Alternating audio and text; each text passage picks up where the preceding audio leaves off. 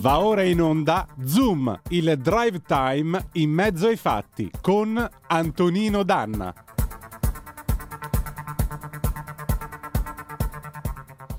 Amiche e amici miei, ma non dell'avventura, buonasera. Siete sulle magiche, magiche, magiche onde di Radio Libertà. Questo è sempre Zoom, il drive time in mezzo ai fatti. Io sono Antonino Danna e questa è la puntata di lunedì 13 di giugno dell'anno del Signore 2022. Sant'Antonio da Padova ci ha fatto la grazia, la corrente è tornata, quindi come potete vedere ci potete anche vedere appunto sul canale 252 del Digitale Terrestre, sul sulla nostra app Radio Libertà oppure sulla nostra pagina Facebook. Cominciamo subito la nostra puntata, vi ricordo due cose. Primo, eh, date il sangue, in ospedale il sangue serve sempre, salverete vite umane, chi salva una vita umana salva il mondo intero. Secondo appello, Andate su radiolibertà.net, cliccate su Sostienici e poi abbonati. Troverete tutte le modalità per sentire questa radio un po' più vostra, dai semplici 8 euro mensili della Hall of Fame fino ai 40 euro mensili del livello Creator che vi permetterà di essere coautori e co-conduttori, ebbene sì, di almeno una puntata del vostro show preferito col vostro conduttore preferito.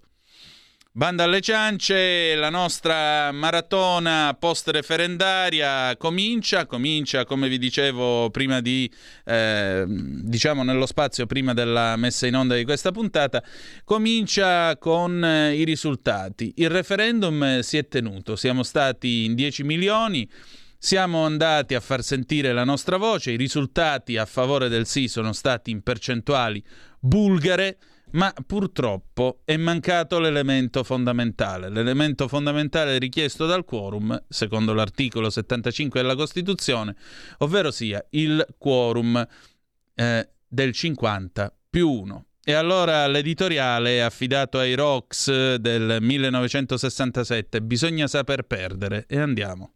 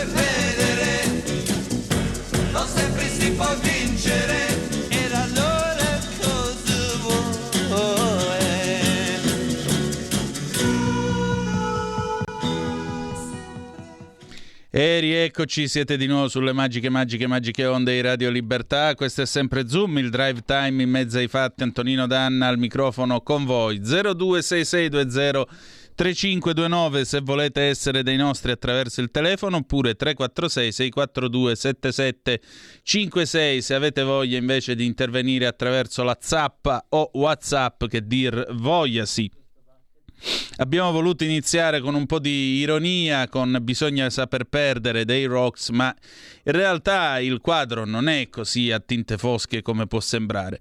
È vero, il referendum non ha raggiunto il quorum, però i dati parlano, i numeri parlano. L'abbiamo ripetuto più volte nel corso della settimana che ha preceduto eh, il, la celebrazione del referendum, ma soprattutto lo abbiamo ripetuto eh, tutte le volte in cui abbiamo parlato dei quesiti, abbiamo parlato di quello che eh, comportava partecipare a questa consultazione popolare. Perché sì, l'unica vera piattaforma di democrazia diretta continua a essere il referendum. E allora state un po' a sentire quali sono stati i risultati, perché Omu Mutu, ve l'abbiamo detto, non potesse riservuto, in regia ridono, ma ormai lo sanno a memoria. Eh, poi ve lo faccio dire, ve lo faccio dire in diretta, senza che fate tanto gli sportivi. Infatti, la prossima stagione di Zoom sarà cambiato il nome. Sì, e da il drive time in mezzo ai fatti, Zoom homo mutu non potesse riservuto, cioè l'uomo o la donna che tacciono non possono ricevere un servizio. Beh, noi abbiamo parlato in 10 milioni, allora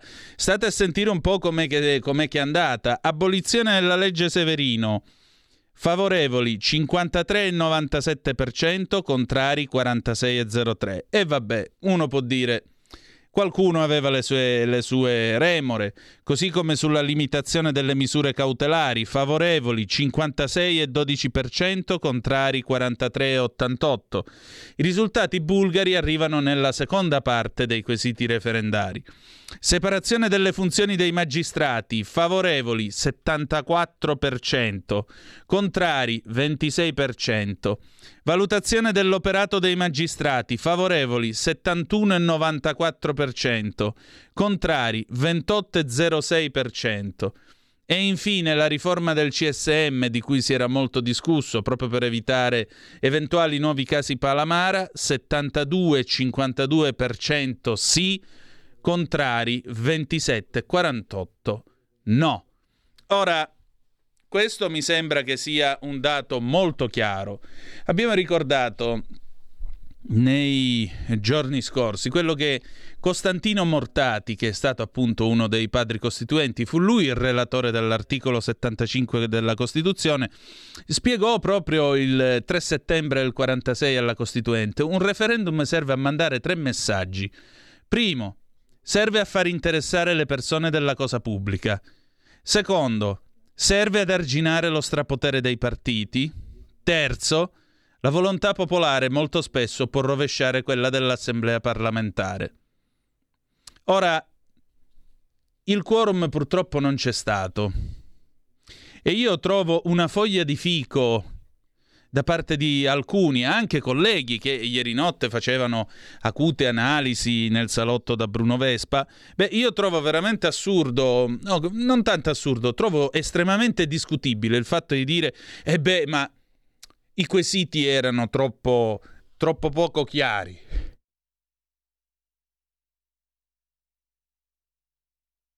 Scusate, un raffreddore, un un piccolo starnuto. Stavo dicendo, i quesiti non erano chiari. Beh, questo mi sembra veramente opinabile per un motivo molto semplice, perché siamo in un'epoca nella quale voi se andate su internet trovate un tutorial per qualsiasi cosa, trovate un'opinione su qualsiasi cosa. Volete costruire una centrale nucleare? Il tutorial state tranquilli che prima o poi su YouTube lo trovate. Abbiamo fatto due anni in questa trasmissione, due anni. E ogni volta in cui abbiamo parlato di pandemia, di vaccini, abbiamo parlato di rivolte, di Green Pass e quant'altro, c'è sempre stato qualcuno che ha telefonato, anche quando abbiamo avuto, per esempio, il professor Dentali che dirige l'hub Covid all'ospedale a Varese, qualcuno ha telefonato e ha detto io non sono un medico ma... e aveva la sua opinione. Allora, se qualcuno usa, le, le, usa la scusa e dice, e eh beh, ma i quesiti erano troppo complicati, che ne possiamo sapere noi? Evidentemente questo qualcuno ritiene che gli italiani siano un popolo di imbecilli. Ora io non credo affatto che questo sia un popolo di imbecilli, perché la gente non è stupida. Dice, eh, ma noi non abbiamo la laurea in legge, non, abbiamo, non andiamo al bagno col manuale di diritto costituzionale, come ha detto la Littizzetto, per cui c'è poco da dire. Eh, questo era un problema che dovevate risolvere, dovevano risolvere in Parlamento. Così mi ha detto per esempio la segretaria quando sono andato a votare eh, lì al seggio ieri alle 12.30. Pensate, Castano Primo 10.000 abitanti, nel mio seggio c'erano eh, 952 iscritti. Sapete quanti avevano votato a ora di pranzo alle 12.30? 73. Poco, poco meno del 7%. 73. E la cosa più drammatica, perché io poi naturalmente mi sono intrattenuto, non c'era nessuno, quindi abbiamo avuto il tempo di, di discutere. Dice, sa, mi è stato spiegato, sa, quelli che sono venuti a votare erano quasi tutti sopra la sessantina. Quasi tutti. Ho detto io, scusate un attimo, ma quelli di 18-20 anni che i cabasisi gli dovrebbero fumare tipo locomotiva non sono venuti? Risposta. Guardi, ne sono venuti due tra i 18 e i 30 anni. Erano due figli che accompagnavano due padri. E basta. Ma a questo punto io mi chiedo, ma celebrare un referendum, no? Celebrare un referendum e vedere che quelli tra i 18 e i 30 anni non vengono, quelli nella fascia fra i 30 e i 60 non ne parliamo. Allora al prossimo giro, primo, più educazione civica nelle scuole. Oppure probabilmente ci voleva Chiara Ferragni per spingere la gente ad andare a votare, per spingere i ragazzi ad andare a votare. Voi che cosa ne pensate? Perché veramente, se io penso a parti invertite, provate a immaginare se domani in Italia si celebrasse un referendum sull'eutanasia. Va bene? Ora, ognuno di noi ha le sue idee in tema di eutanasia. Ma voi lo sapete quanta intelligenza di sinistra si muoverebbe con appelli, canzoni, inni, firme, serate, tavole rotonde, tavole quadrate, tavole dell'IKEA, tavole di quello che volete, pur di spiegare le ragioni del sì. E secondo voi, siccome è un referendum sull'eutanasia, si tratterà, perché in Italia esistono solo referendum abrogativi, non ci sono i referendum propositivi, si tratterà naturalmente di dover dire sì o no a un testo che è scritto in giuridichese, come i cinque testi che vi siete trovati ieri nella cabina elettorale. E lì che facciamo? Lì lo capiscono, lo capiamo tutti? Oppure avremo ancora una volta la foglia di fico? Questo è il punto. Allora forse il vero problema non è la gente, perché ripeto, la gente non è stupida. Non è, non, non, dire che è colpa della gente se il referendum sia fallito, questo è sbagliato. È una foglia di fico, vi ripeto. Forse il vero problema è che in realtà noi abbiamo ormai compiuto quella spoliticizzazione di cui parlava Pasolini nel 75. Cioè, polis, la città, tutto ciò che avviene in pubblico, tutto ciò che avviene in pubblico mi riguarda, indipendentemente dalla posizione politica che io possa avere. Ma nel momento in cui tutto ciò che avviene in pubblico non me ne frega più niente e non vado a votare e non vado al referendum e così via, questo accade proprio perché la spoliticizzazione si è compiuta. Ma quando avviene il disinteresse della cosa pubblica, non siamo destinati a un grande avvenire, almeno mio mediocre parere. Eh? Telefonata, pronto chi è là? Ciao Antonino, sono Marco D'Amato. Oh, eccolo qua, ben trovato. Dimmi tutto Marco. Allora, tu parli di più educazione civica. Il mm. sistema dominante non ne vuole di educazione civica. Il sistema dominante non ha bisogno di gente che pensi, ha bisogno di gente che esegua a comando. Da qui si è visto, no? Già. Le, pri- le più alte cariche dello Stato avrebbero dovuto almeno dire, ricordare davanti con una conferenza stampa, come dovrebbe essere, il dovere civico dei cittadini, che è quello di partecipare alla vita politica del Paese. In realtà nulla di questo succede più da anni e quindi il segnale è molto chiaro. Poi la gente non è andata a votare, qualcuno stamattina mi ha criticato perché io ho detto una cosa che è stata interpretata come un'accusa a Salvini, assolutamente no. Purtroppo sono riusciti attraverso questo governo di unità nazionale a far apparire tutti i partiti uguali.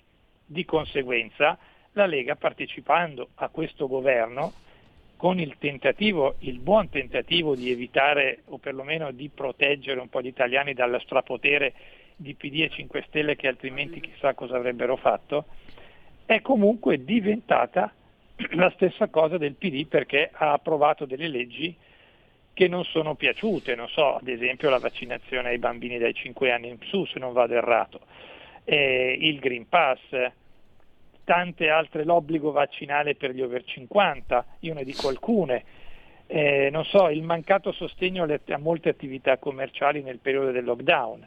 Quindi la gente ormai, e ti dico anche in famiglia da me, io, io un po' di politica la macino e cerco di spiegarla, però se anche in famiglia da me qualcuno mi dice ormai tutti i partiti sono uguali perché anche la Lega fa quello che dice il PD e i 5 Stelle, oppure la Lega, ehm, oppure semplicemente quando vince anche un governo di centrodestra poi arriva un governo tecnico e viene destituito.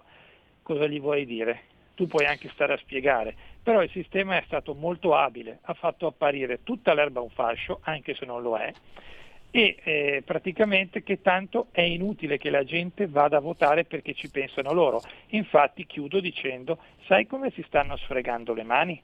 Vedendo che ogni volta che si va a votare la percentuale dei votanti cala, non vedono l'ora di poter dire è inutile che vi mandiamo a votare, c'è la crisi, c'è l'emergenza, risparmiamo i soldi delle votazioni, tanto a voi italiani non ve ne frega nulla, così ci fregano. Ciao Antonino, grazie. Ciao carissimo, ma guarda, io condivido buona parte della tua riflessione, buona parte del tuo discorso. Una cosa, però, permettimi di dirla, eh, a Livorno con una con una frase poco, saluttiera, poco salottiera, perché a Livorno per fortuna sanno essere molto diretti, e salutiamo gli amici anche del Vernacoliere, se permettete, a Livorno si dice ma che c'entra il culo con le 40 ore? Cioè eh, io posso capire il fatto che questo sia stato un governo di unità nazionale, posso capire che sia stato un governo dentro tutti, posso capire che si siano prese delle decisioni che naturalmente dal punto di vista di questo partito e più in generale del centrodestra non c'entravano assolutamente niente. Ma il referendum non era un referendum pro o contro la Lega o pro o contro Salvini, come alcuni peraltro dei miei amici di, eh, di parte politica opposta hanno commentato sbagliato, perché tanti per esempio dicevano ah ma chi ha proposto sto referendum? La Lega. No, non l'ha proposto solo la Lega, l'hanno proposto pure i radicali. Ora, se questo era un referendum proposto da Lega e Radicali, il sospetto è che questo fosse un referendum che interessasse tutti, ma eh, io ho trovato gente che ha detto, eh, vabbè, l'ha proposto la Lega, quindi non vado a votare. Eh, tu mi dici, è diventato alla fine una votazione pro o contro la permanenza della Lega nel governo, ma qui si trattava di un tema serio, del tema della giustizia, ragazzi. Non eh, di, di se ci piace Salvini oppure no. E questo, e questo, secondo me, questo travisamento, io posso capire tutte le divergenze d'opinioni, ma se uno, se uno appunto sposta il focus dalla necessità di riformare la giustizia con tutti i problemi che si porta appresso, alla necessità di pigliarselo meno con Salvini, eh, mi sembra una visione un po' angusta. Abbiamo un'altra telefonata, pronto chi è là? Ciao Antonino, sono Marilena da Monza. Oh, ben trovata. Ciao, ascolta, noi non ci siamo mai sentiti. Io volevo dirti, io in questo periodo sono in un momento particolare perché mio marito è morto tre mesi fa. Mm. Eh, avevo la tessera e mi sono accorta all'ultimo momento che questa tessera era piena, tutta piena, no? Sì. Quindi mio figlio, guarda, nonostante io abbia difficoltà a camminare, io mi ero fissata che dovevo andare, dovevo andare, dovevo andare. Quindi mio figlio è andato a ritirarmi la nuova tessera, siamo andati, ho votato, sono contenta, mi ha fatto piacere sentire le percentuali che hai detto per i sì, eh, ti ringrazio.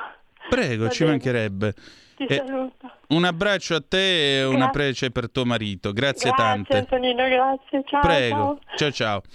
Allora, eh, chiudiamo con due zappe, dopodiché è il momento di a domanda risponde. Naturalmente l'avvocato De Filippi dirà la sua pure sul tema del, della, come si dice, sul tema della...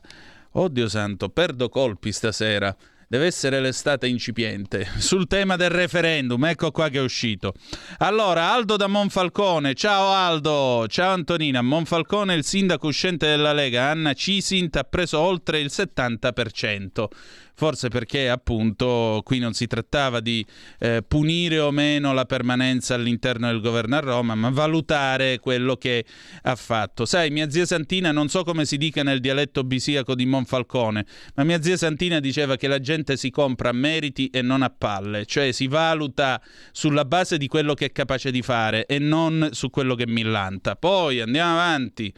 Eh, Ambrogio, buonasera Antonino, scusa se ti contraddico. E perché devi chiedere scusa? Non l'ho capito io.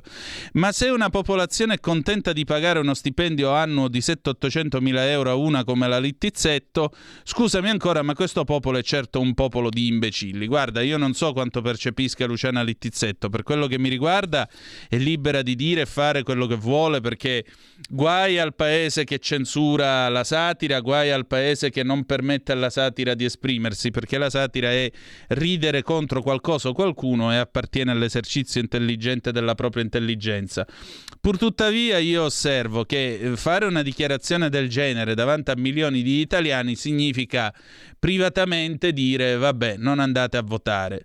Ora, questo io potevo capirlo se l'avesse detto Enrico Letta, ma Enrico Letta appunto è il segretario di un partito che sta in Parlamento.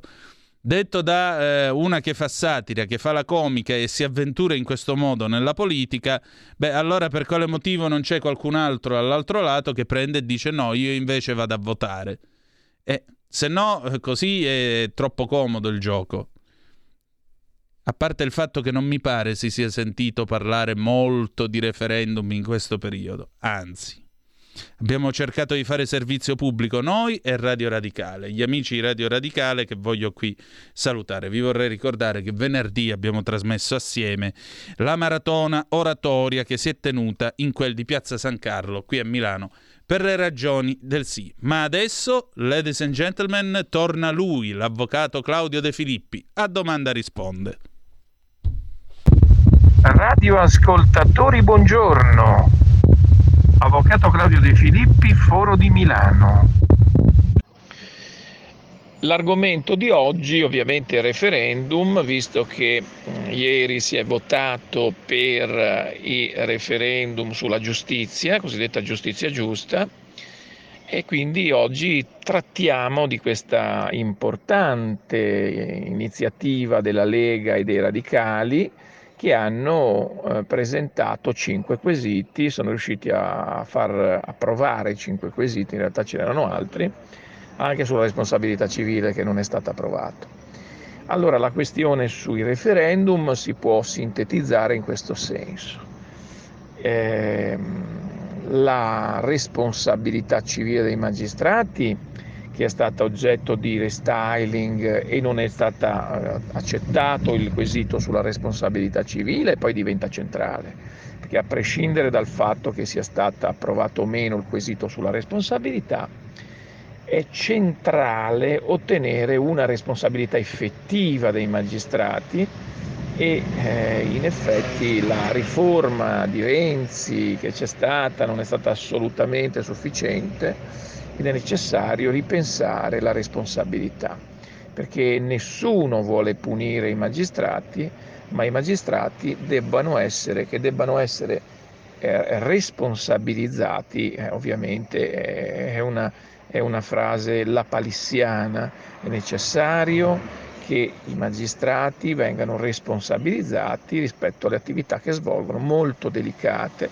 sulla vita dei cittadini, sull'onore, la libertà e quant'altro. Quindi eh, attività che ovviamente devono essere svolte eh, tranquillamente da parte dei magistrati, ma anche con una maggiore responsabilità anche personale. Il motto ovviamente chi sbaglia paga che la Lega lancia brutalmente In effetti è anche giusto perché un magistrato eh, non deve avere paura della legge come non deve averne paura il cittadino e soprattutto nessuno, nessuno è legibus solutum, cioè vuol dire che eh, nessuno è sopra la legge, neanche i magistrati. Detto questo, eh, parliamo dei cinque quesiti e mi soffermerei in particolare su quello riguardante i consigli giudiziari.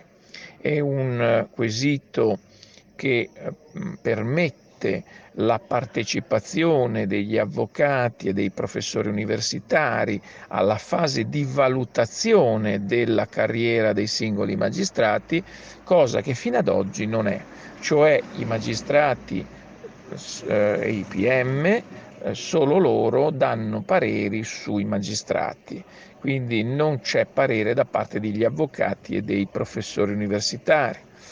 Questa mm, riforma indubbiamente è interessante e positiva e si ravvisa in questo una eh, sorta di eh, estensione diciamo, del giudizio dalla categoria della magistratura, dal, dall'enclave della magistratura al giudizio anche degli addetti ai lavori, cioè dei, degli avvocati in primis che ne hanno a che fare con loro e dei eh, professori universitari. Quindi ovviamente eh, auspichiamo che il quesito eh, passi e che ci sia appunto maggioranza soprattutto a tutti i referendum del 50 più 1, altrimenti ovviamente i referendum non passano.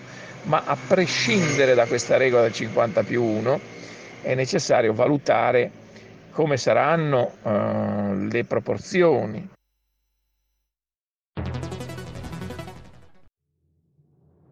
Abbiamo deciso nuove assunzioni e tutele legali per le forze dell'ordine. Abbiamo destinato 27 milioni al fondo per l'autismo.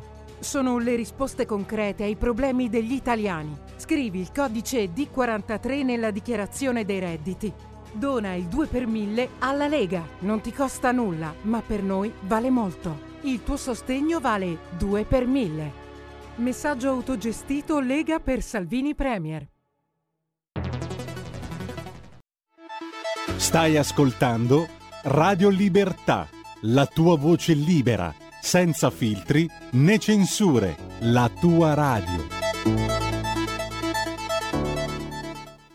Le proporzioni tra coloro che voteranno no e tra coloro che voteranno sì.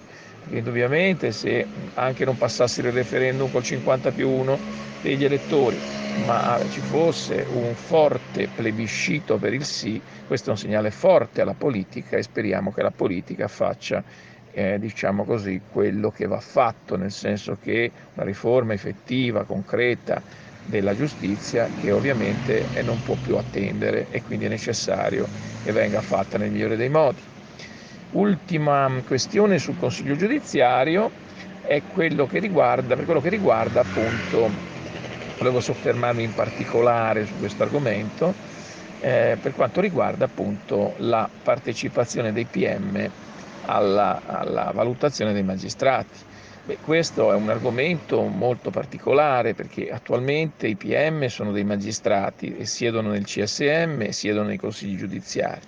Il fatto che i magistrati PM eh, diano pareri sulla, mm, sulla carriera dei giudici a questo punto potrebbe creare il problema della terzietà, indipendenza e imparzialità del magistrato e del, del giudice, voglio dire, allora quando viene dato il parere da parte dei magistrati PM. E quindi questa situazione eh, viene, viene risposto a un altro quesito, il quale il quesito cerca di separare le carriere tra giudici e pubblici ministeri. E quindi sembra assolutamente doveroso anche questo, un sì a questo referendum, laddove eh, abbiamo detto che eh, il magistrato può prima fare il giudice, poi passa al PM, poi ritorna a fare il giudice. Ecco, questa mh, mm, situazione sicuramente non depone a favore di una netta separazione delle carriere e delle funzioni, perché eh, è prodromica ad un futuro in cui potrebbe essere che i pubblici ministeri però lì ci vuole una riforma della Costituzione, escano proprio dall'alveo della magistratura e siano ad armi pari con, con, la, con gli avvocati. Gli avvocati sono dei cittadini al servizio dei cittadini, non hanno una guarentigia, uno status di magistrato, sono dei cittadini che eh, hanno delle competenze tecniche.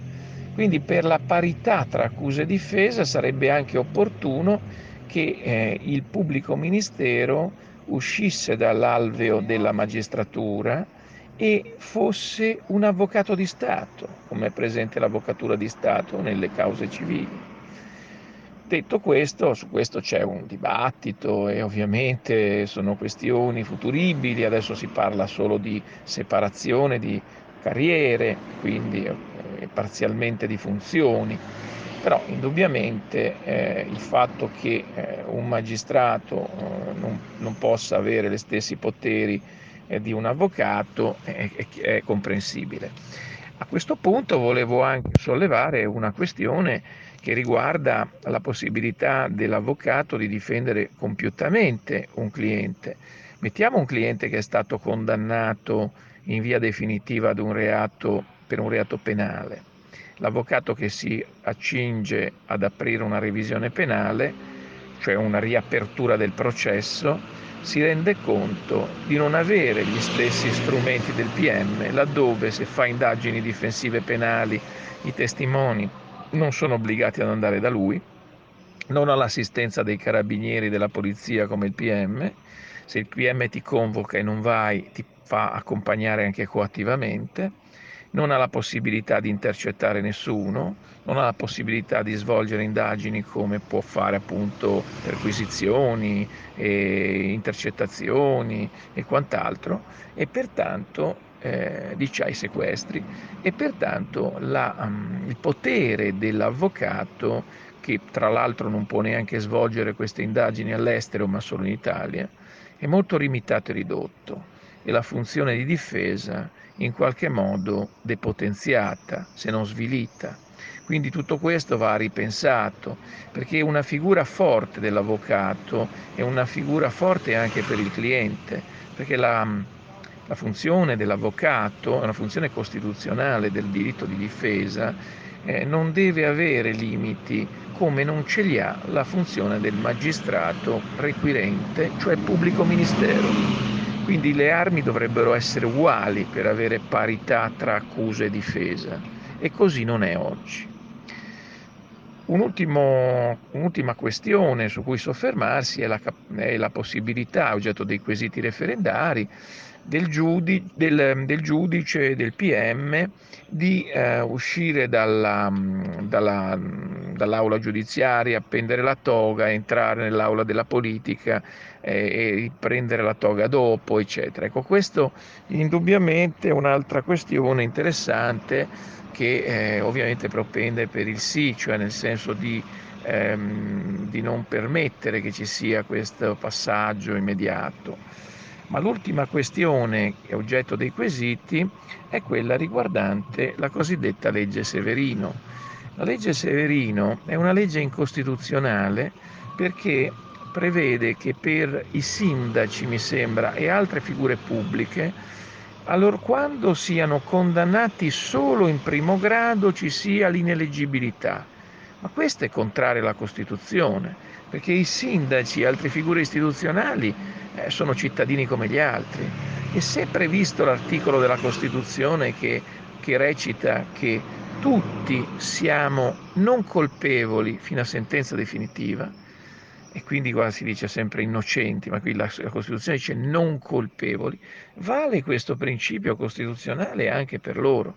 Quindi la legge Severino meraviglia che non sia stata già dichiarata incostituzionale, il referendum che la vuole abolire indubbiamente va nella giusta direzione, perché si pone eh, due pesi, due misure per un sindaco e un politico che invece non è un sindaco ma è, è un senatore, per esempio. Cioè noi abbiamo necessità che non ci siano due pesi e due misure, ma ci sia una giustizia eh, che è valida per tutti e principi costituzionali validi per tutti.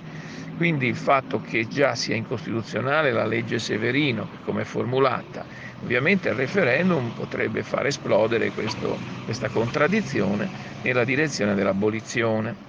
Pertanto la riforma, chiudiamo in sintesi, la riforma della giustizia è ineludibile, ineluttabile, improcrastinabile, non si può più perdere tempo, è necessario che i cittadini abbiano più garanzie.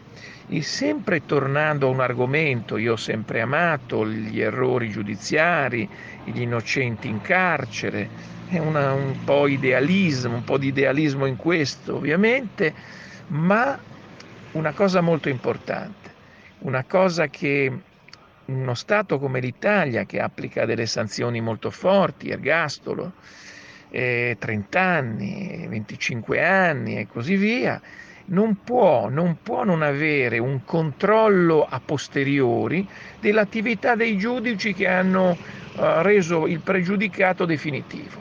Il mito della cosa giudicata deve finire. Il fatto che un pregiudicato non possa essere innocente perché la giustizia non può sbagliare deve finire. Il fatto che la, la giustizia non possa autoemendarsi deve finire. È necessario che invece si vada ad una verifica dei casi più gravi, ma anche di tutti i casi di, eh, di sentenze definitive, soprattutto laddove ci siano delle condanne molto pesanti, per verificare come in America succede il cosiddetto cold case. Ma chi deve riaprire questo caso? Non può essere l'avvocato da solo. E mi viene sempre in mente un film che è quello di Civil Action con John Travolta, che non era riuscito da solo, aveva avuto bisogno dell'aiuto della procura. E qui un caso che riguarda appunto l'uomo sbagliato. Barilla, il libro di Zurlo, di Stefano Zurlo, non ce l'avrebbe fatta la difesa da sola nel caso Barilla, ha avuto bisogno, ha avuto necessità dell'aiuto della procura. E allora perché non far ricontrollare i casi? Perché non verificare se ci sono degli errori giudiziari? Perché non aiutare i cittadini a far riemergere la verità? Perché è molto difficile per un cittadino che è condannato definitivamente ottenere una sentenza di assoluzione. Io ho avuto la fortuna di averne una, un, un cliente che ovviamente il caso è andato su tutti i giornali, pescatore di Taranto Morrone, che è riuscito ad ottenere una riapertura del processo e poi alla fine anche a essere dichiarato innocente. Ma per un avvocato è molto raro questo, è un avvenimento che può capitare solo poche volte e pertanto troppe poche volte la giustizia eh, fa, eh, giunge a fare eh, chiarezza e quindi a riconoscere di avere sbagliato. E questo era Domanda risponde dell'avvocato Claudio De Filippi dedicato al tema del referendum. Siete sempre sulle magiche, magiche, magiche onde di Radio Libertà. Questo è sempre Zoom, il drive time in mezzo ai fatti. Antonino Danna al microfono con voi. Allora adesso noi ci colleghiamo. A proposito, è arrivata un'altra zappa da parte di Anna che ci scrive al 346 642 7756. Ho sentito Salvini che lui vuole lavorare per tutto il centrodestra. Cosa vuol fare il gregario di, Frate- di Forza Italia e Fratelli d'Italia? Proprio no. Ma vedi, qui non si tratta di fare il gregario, qui si tratta di capire che il centrodestra, dove unito, stravince, non vince, stravince. Dove si divide, poi succede come per esempio a Verona, che adesso siamo là col ballottaggio. Voglio dire, c'è questa sfida Tommasi Sboarina in quel di Verona, come scrive appunto il eh, Corriere della Sera. Mm, per cui c'è anche questo da tenere presente. Allora, noi adesso abbiamo al telefono collegato il mitico Maurizio Bolognetti che voglio salutare. Oh no, è, su, è via Skype. Ciao Maurizio. Eccomi, mi senti bene? Perfettamente. Senti Maurizio, allora io mm, lo sapete tutti, Maurizio è un radicale doc che è stato anche amico forse dell'uomo che più ha creduto nel, nello strumento del referendum, ovvero sia Marco Pannella. Io vi vorrei ricordare che negli anni 70, quando Pannella si batteva per le crociate radicali come il divorzio e poi l'aborto, eh, lui addirittura mh, all'inizio era fuori dall'arco costituzionale, tant'è vero che il presidente Leone non lo voleva nemmeno ricevere. Correggimi se sbaglio. E poi come no, presidente... Non sbaglia affatto. Ecco, quindi lui era considerato un vero e proprio extraparlamentare, fino a quando poi il Partito Radicale arrivò in Parlamento, credo se non sbaglio set- alle elezioni del 76, erano in quattro e Mabonino raccontò poi dice ci inventammo i deputati supplenti con Ciccio Messere e tutti gli altri, però poi entrò nell'arco costituzionale. Poi Leone in realtà lo ricevette come in qualità di presidente della Lega eh, per il divorzio. Perché vi racconto questo? Lid. Come? Della Lid. La Lid, Lega Italiana Esatto, la Lega Italiana del Divorzio. Eh, perché vi racconto tutto questo? Perché voglio dire, Maurizio chiaramente di referendum se ne intende come. Allora io vorrei chiederti questo, Maurizio. Non è, cioè, perché l'istituto del referendum è stato così svuotato di significato negli ultimi anni, al punto che in fondo vanno a votare solo quelli nati prima del 1960, quindi quelli che erano eh, già ragazzi al tempo in cui tu e Pannella facevate le barricate per avere il referendum, per esempio il 74 sul divorzio, il famoso 12 di maggio. Perché è stato così svuotato di significato? Ma io ricordo che Marco, parlando della Corte Costituzionale, una volta la definì la suprema cupola della mafiosità partitocratica. A posto. Ci, ci sono, eh, cito, eh, quindi. Sì, sì, sì. E, ci sono state delle decisioni nel corso dei lustri degli anni che hanno destato più di una qualche perplessità, per esempio da parte della Corte Costituzionale, anche decisioni contraddittorie in merito ad alcuni quesiti che avevano lo stesso oggetto, penso alle leggi elettorali. E credo anche che si sia fatto di tutto per svilire questo strumento mh, costantemente ultimi, nelle ultime volte che siamo andati a votare un qualche quesito referendario, praticamente l'informazione è stata pressoché zero, cosa che è avvenuta anche questa volta, perché è vero, è certamente vero che eh, non c'è stato dibattito, di fatto non c'è stato, non c'è stata informazione. È certissimamente vero che eh, la RAI, Radio Televisione Italiana, servizio pubblico, tutto ha fatto tranne che onorare il suo ruolo di servizio pubblico, anche se io temo che questa non possa essere l'unica spiegazione, perciò per, visto quello streaming sito 20%. Io credo che i cittadini di questo paese eh, siano un po' stufi del loro del ceto politico in generale, sono arrabbiati, sono stanchi, c'è uno scollamento tra il palazzo e la piazza e la gente. Credo che questo sia un elemento che pure dovremmo tenere in una qualche considerazione. Aggiungo, pur avendo apprezzato moltissimo, e lo dico sinceramente, la decisione di Calderoli di ricorrere a uno degli strumenti della lotta non violenta, e cioè lo sciopero della fame, consentimelo però, e non è una polemica gratuita, io mi sarei aspettato qualcosina in più dall'altra gamba dei promotori referendari in termini di azione, di azione non violenta, di iniziativa, di mobilitazione. Ho avuto l'impressione che abbiano semplicemente marcato il cartellino. Ho letto qualche giorno fa un comunicato stampa nel quale i miei ex compagni del Partito Radicale dicevano a noi non possiamo andare a manifestare fuori la sede della RAI perché ce lo hanno vietato, perché è proibito. Beh, sai cosa ti dico?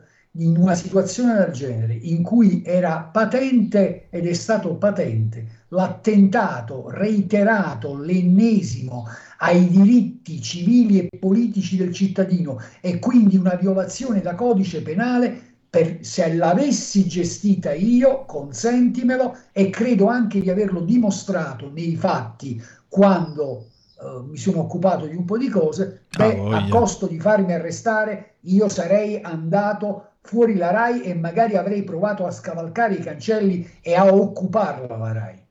Scusa, io vorrei anche ricordare, visto che stiamo parlando di Pannella, e correggimi di nuovo se sbaglio, che nel 1978 Pannella e la Bonino fecero una famosa eh, conferenza, sta- tribuna elettorale, eh, in cui poco prima del voto per eh, non ricordo quale referendum, loro due sono apparsi con il, eh, come si dice, col nastro da pacchi sulla bocca e avevano i cartelloni addosso che spiegavano la RAI non ci dà la possibilità possibilità di parlare, non ci dà la libertà di espressione e così via. Ora, è mai possibile che i radicali siano andati da questa cosa a dire ah vabbè, però noi per fare la rivoluzione abbiamo bisogno del permesso dei carabinieri?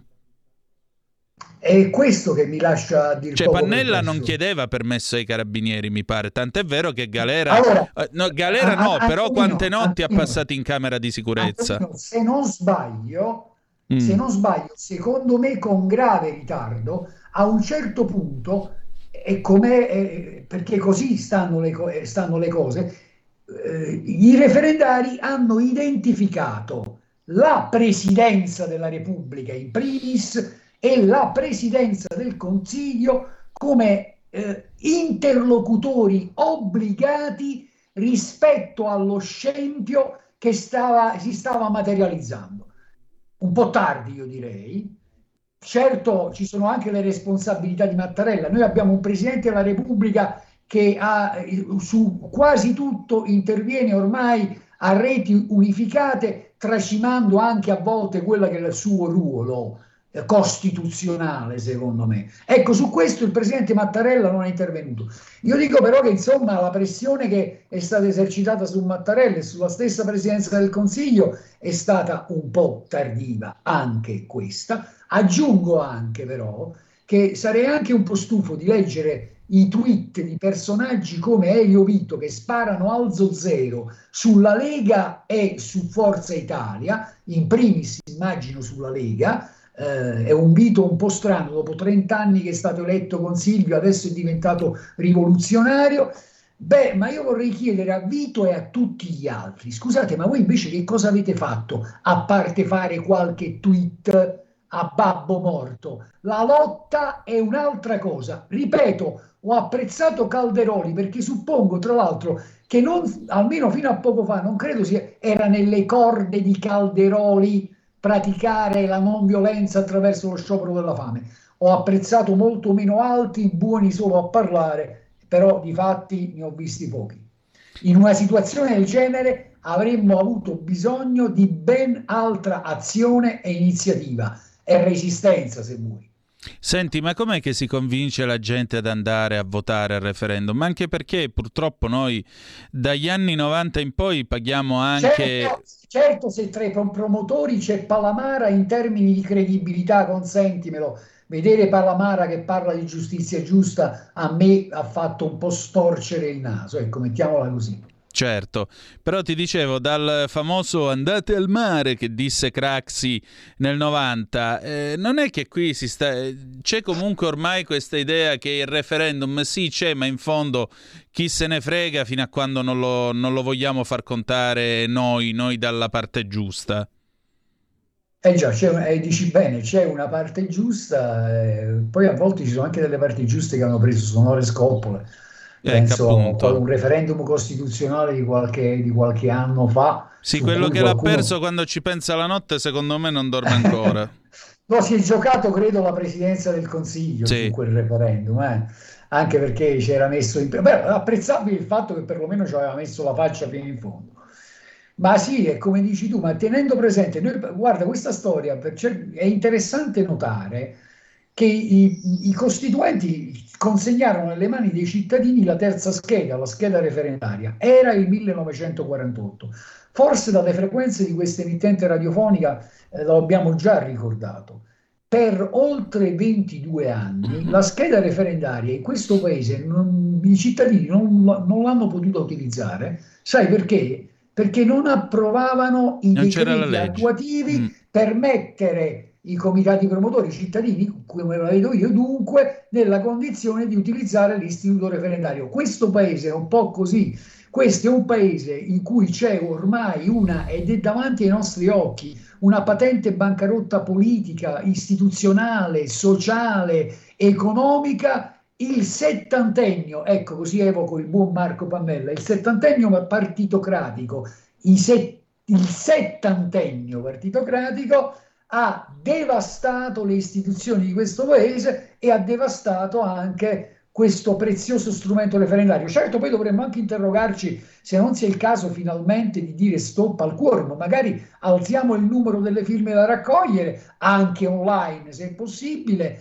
e però diciamo stop al quorum, non è accettabile. Noi abbiamo un quorum del 50%, lo faceva notare qualcuno ieri, in un paese dove ormai, perché poi c'è, non c'è solo il dato della scarsa affluenza per ciò che concerne i referendum, ma li hai visti i dati delle elezioni comunali? Beh, è un calo costante di, di persone che si recheranno al voto. Io vo, voglio vedere quanti andranno a votare per le politiche l'anno prossimo, in un paese allo sfascio. Sì, infatti, eh, ma eh, però questo non fa altro che creare una disaffezione nei confronti della democrazia e questo apre degli scenari abbastanza Il problema, inquietanti. Scusami Antonino, eh, partiamo da un presupposto sbagliato, perché questo è un paese in cui non c'è democrazia.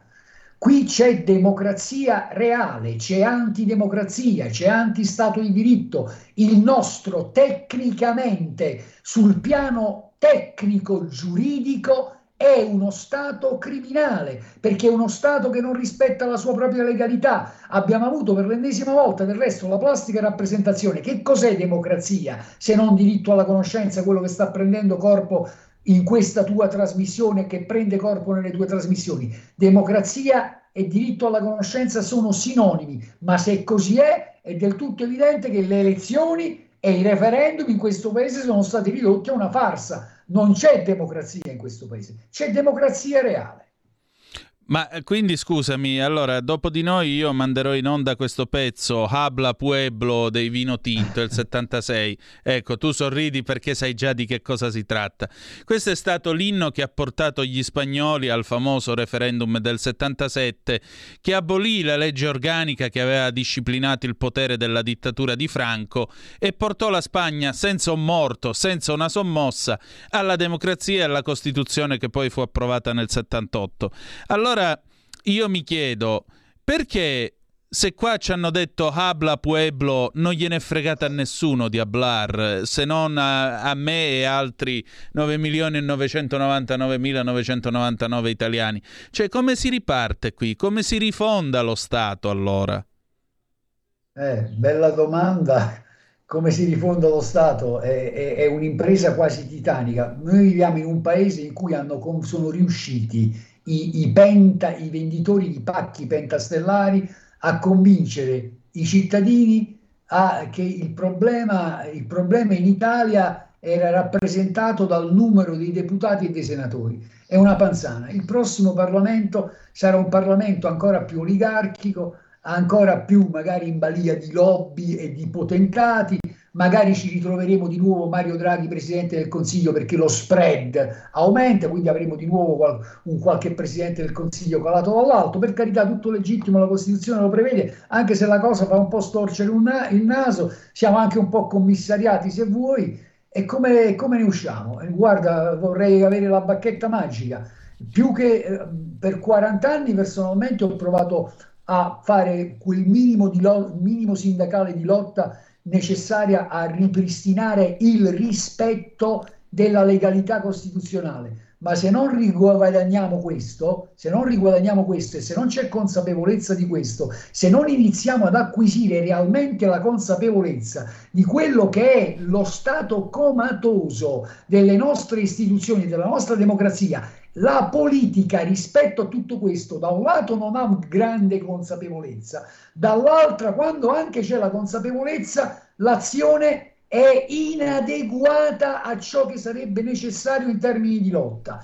Io non dico che voi, non voglio evocare per carità quelli lì che negli anni venti in una situazione impossibile scrivevano un foglio clandestino intitolato Non mollare, mettendo a rischio la propria libertà e la propria vita, ma siamo molto molto lontani da quella tensione e da quello spirito. Il dramma è questo, secondo me.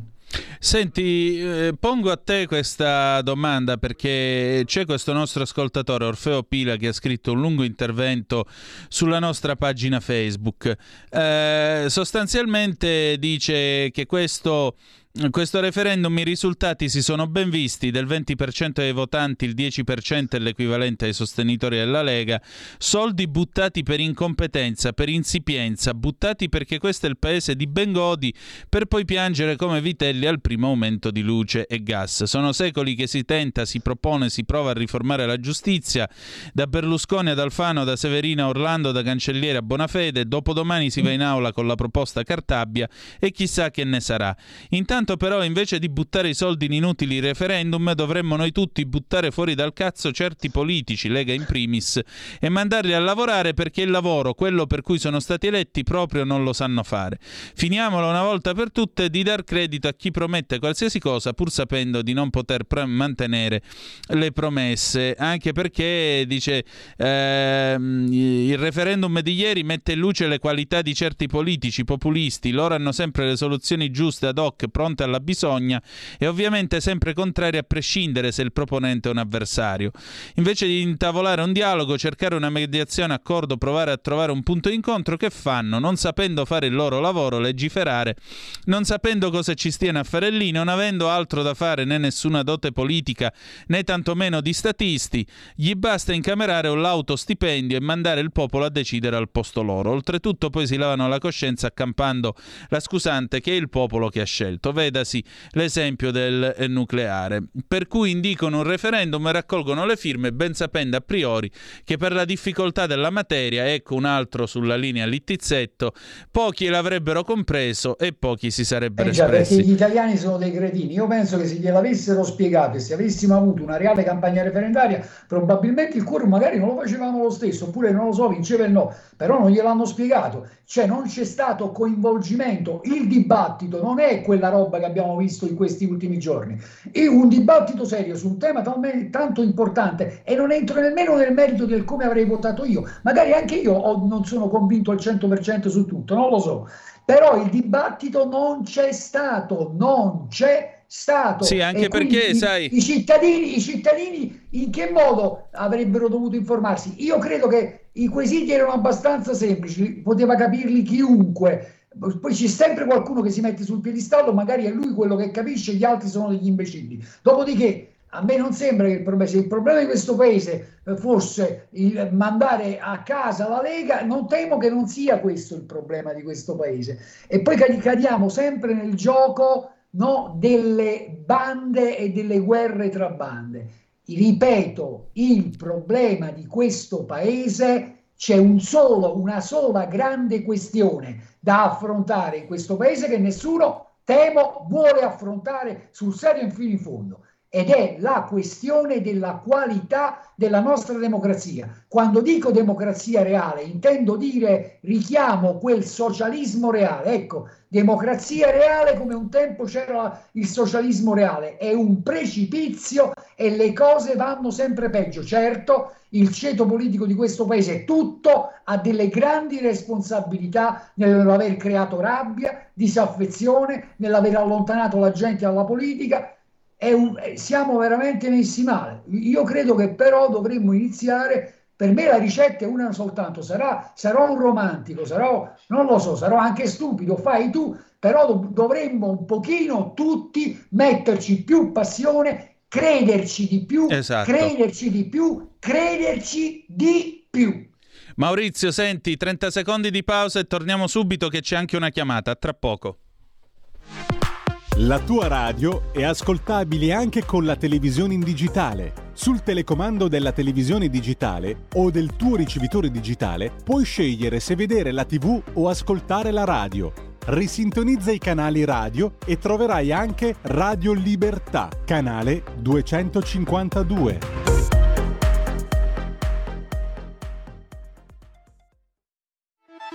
Stai ascoltando Radio Libertà la tua voce libera, senza filtri né censure, la tua radio.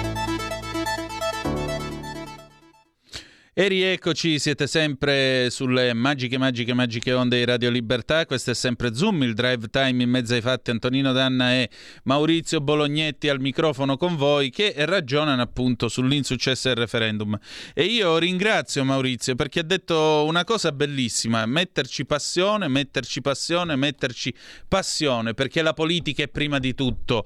Questo è la più alta forma di carità possibile ed è soprattutto l'arte del possibile possibile e avere il coraggio di spendersi per la politica non vuol dire che tanto sono tutti uguali, perché questi discorsi disfattisti li lasciamo agli altri. Allora, telefonata per noi, pronto chi è là? Pronto, eh, ciao Tonino. Ciao carissimo. Sono Giuseppe di Varesi. Uè là. Eh, volevo dire al signor Bolognetti, no? Mm. È la mia idea giusta oppure no? Se togliamo, se noi togliessimo il quorum ai referendum, a tutti i referendum, non sarebbe più facile. Cioè, nel senso, anche in questo referendum, per il sì e per il no, ovviamente quelli per il no non, avevano, non erano stimolati ad andare a votare. Le pare? Sentiamo ah, Maurizio. No, ma su, sul quorum mi sono già espresso. Secondo me dobbiamo va, va rivisto questa storia del 50% più 1. Questo è un aspetto assoluto, sul quale mi trovi assolutamente d'accordo. L'ho detto prima, bisognerebbe rivedere questo quorum del 50% più 1 e poi tutte le altre cose che abbiamo detto. Giuseppe. Niente. In Svizzera, chi mi risulta, non c'è il quorum. No, non c'è. No, non, non c'è. Non c'è. Eh, appunto. Cioè, quelli, quelli, che votano per il sì, ovviamente vanno a votare perché hanno interesse di andare a votare, no? per, per, il sì, per, per, fare, per favorire la, la, la, la, vittoria del sì. Quelli del no non sono stimolati, altrimenti se non ci fosse il quorum dovrebbero andare, perché altrimenti così andando a votare potrebbero contrastare il sì, no? mentre invece così non sono stimolati a farlo. E tutto qui, è semplice. Guarda, è una cosa che condivido perché sai, lì per lì uno dice vabbè, però il quorum è una garanzia che la scelta sia presa con la più ampia condivisione. Dall'altro lato, chi è contrario all'abolizione del quorum ti può rispondere e ti può dire vabbè, però sai, se aboliamo il quorum poi sono le minoranze che decidono. E invece eh. tu credo abbia centrato mh, proprio il punto perché non essendoci più il quorum a quel punto intanto la scusa a io non vado a votare per protesta finisce. Finisce, perché lì poi sono gli altri che decidono per te e tu muto e pipa. Uno. Secondo, proprio perché non c'è più il quorum, a maggior ragione la gente si sente incoraggiata ad andare a votare, perché a maggior ragione è necessario dire o sì o no? Vi vorrei ricordare che, per esempio, uno degli ultimi referendum che sono stati fatti in Svizzera è stato sull'Alp Transit. Sapete cos'è l'Alp Transit? È tutto questo sistema di gallerie ad alta velocità della ferrovia elvetica perché nella Costituzione elvetica, con questo referendum, hanno imposto l'obbligo di far marciare le merci per ferrovie e non sui camion per non inquinare il territorio svizzero. Provate a immaginare una cosa del genere in questo paese, sulla TAV o sulla Torino-Lione e così via. Lì la gente al 90, con un tasso del 90-95% ha votato a favore della, dell'alta velocità.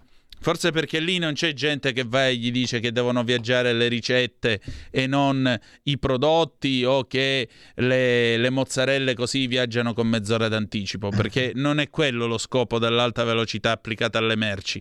Lo scopo dell'alta velocità applicata alle merci è l'alta capacità, cioè treni più lunghi che portano molta più merce e che di conseguenza abbattono l'inquinamento. Questo è fare ambientalismo e non quelle fesserie, per non usare un altro termine, tipo il 2035 la fine del motore endotermico. Prego Maurizio. No, no, eh, no, hai messo il dio nella piaga, ma sta roba del 2035, io poi vorrei capire una cosa, ma il povero disgraziato che non potrà permettersi una macchina elettrica in un paese dove non trovi una colonnina manco a pagarla, fermo eh. restando, ci sarebbe anche la questione, a me risulta che le batterie pure inquinino un pochino, anzi magari un parecchio. Tanto, no, magari. Insomma, una, una decisione del cavolo, francamente una decisione Ave, avrei capito se avessimo a disposizione un motore all'idrogeno, ecco, quella sì che energia, sarebbe energia pulita. Fermo restando che però devono spiegarmi chi non potrà permetterselo, che cosa fanno? Gliela regalano la macchina? O se, se non puoi viaggiare, compra l'asino. Austerity, austerity e dagli poca biada da mangiare. Questo toccherà.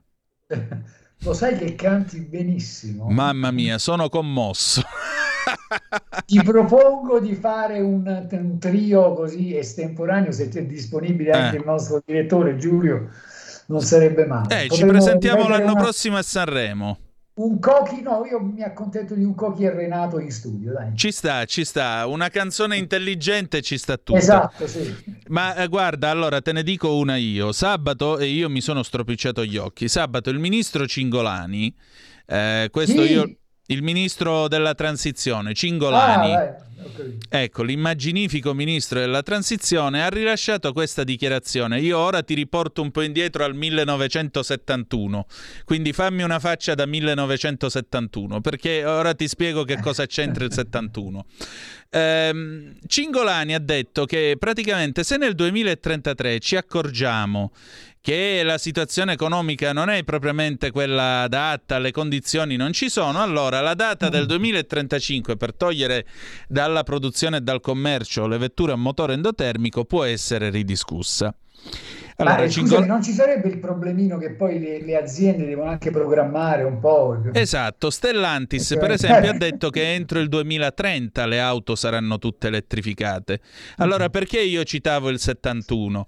Perché la storia la prima volta è tragedia, la seconda si ripete in farsa, solo che qui parliamo di 100.000 posti di lavoro nell'indotto dell'automotive. Tu ti ricordi che nel 71 la RAI aveva annunciato che era pronta per iniziare con le trasmissioni a colori? E ti ricordi che cosa fece Beh, sono, Ugo Lamalfa? Sono iniziate qualche anno dopo però. Sono iniziate con sei anni di ritardo perché... 77. Esatto, il giorno della Candelora. Cominciarono sei anni dopo perché Ugo Lamalfa, che era allora nel governo, pose la questione morale e disse che la televisione a colori in Italia ci avrebbe reso tutti più spendaccioni e non erano quelli i tempi per passare al colore. Sapete che cosa successe tra il 71 e il 77? Successe che tutte le aziende italiane, o quasi, perché si salvarono forse la gloriosa Mivar, ve li ricordate i televisori Mivar? Eh, ecco, e qualche altra marca. Io, noi ne abbiamo ancora uno in famiglia. Eh, sono carri armati, non si fermano mai. Eh, Qualcuno, qualche altra marca italiana restò ma si convertì a fare gli elettrodomestici, non la televisione. Tutte le altre aziende che già avevano investito sulla catena di montaggio al colore, che già avevano preparato tutto per cominciare la produzione di TV a colori, dovettero chiudere. Il 2, eh. il 2 febbraio del 1977 l'Italia, con sei anni di ritardo, arrivava Così. alle trasmissioni al colore. Ora, Già una volta l'errore l'abbiamo fatto. Io non vorrei che nel 2033 si ripetesse la stessa cosa che successe nel due, nell'anno 1971. Perché vedete, dire alla gente nel 2035 basta auto endotermiche significa far, far sparire officine, ricambisti, carburatoristi, buona parte degli, degli elettrauto che ci sono in questo paese. Poi abbiamo chi produce i pistoni, le BL, le valvole, esatto. le teste, chi lavora l'alluminio, le fusioni, persino chi produce i cambi, perché alla fine della fiera il motore elettrico, sapete cos'è? Lo avete visto nella lavatrice? È un cilindro. Dentro c'è l'avvolgimento di rame, poi c'è il rotore con le, con le calamite. Quando passa la corrente elettrica si muove. Se tu gliene dai di più, quello accelera, se gliene dai di meno, quello rallenta. Quindi non c'è più bisogno manco del cambio per le salite, basta un reostato. Allora, tutto un indotto di 100.000 posti, sta gente, che cosa farà? E tutto questo poi arriviamo nel 2033 chissà chi ci sarà allora come ministro della transizione ecologica. Draghi, no, ci sarà Draghi sicuramente ancora come presidente del Consiglio. Ci sarà ancora Draghi e ci sentiremo dire scusate, nel 22 ci siamo sbagliati, non ci sono le condizioni per passare alla corrente alla trazione elettrica. E a quel punto tutti quelli che sono stati spazzati via che cosa faranno?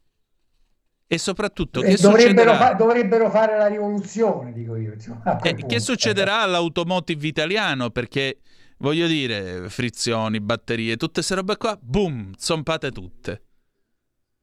Questo per credere a Greta Thunberg, ma fatemi il piacere. Ma fatemi il piacere. Tutto questo per andare a metterci mani e piedi in mano a chi? Alla Cina, a un monopolista che tra non molto, quando si prenderà Taiwan, perché se lo prenderà, ci priverà anche dei microchip. E poi che si fa? Viva questa globalizzazione, funziona? Eh? Funziona sì, funziona benissimo la globalizzazione. Questa funziona benissimo. Funziona proprio male, devo dire. Meno male che la Cina era un'opportunità, certo, era un'opportunità. Per loro, per loro di certo è stata un'opportunità. Loro l'hanno saputa sfruttare benissimo. Nel 79, quando Deng Xiaoping liberalizzò l'economia, la prima cosa che gli disse adesso, cari compagni, arricchitevi, è stato di parola e i compagni si sono arricchiti. Democrazia senza democrazia, capitalismo senza democrazia, una cosa che fa venire un po' i brividi, ma questa è la Cina. Esatto. E sono, e sono tetragoni, eh, sono, sono Esatto. Esatto. Va bene. Maurizio, eh, senti, eh, la, a parte riprendere la, la, come si dice, la passione per la politica, io suggerirei anche un viaggio a Lourdes per eh, la classe dirigente di questo paese e che Dio ce la mandi buona e voi ti dica. Ma davvero, un abbraccio a te, grazie a questa radio di, che è Radio Libertà, ma è radio anche di libertà. Grazie. Viva la, viva la, libertà e grazie Antonino. Grazie a te per essere stato con noi e grazie soprattutto della tua testimonianza. E allora, adesso appunto, direttamente dalla Spagna della transizione che passava dal regime franchista alla democrazia, l'inno del referendum, i vino tinto con Habla Pueblo del 1976. E eh, andiamo.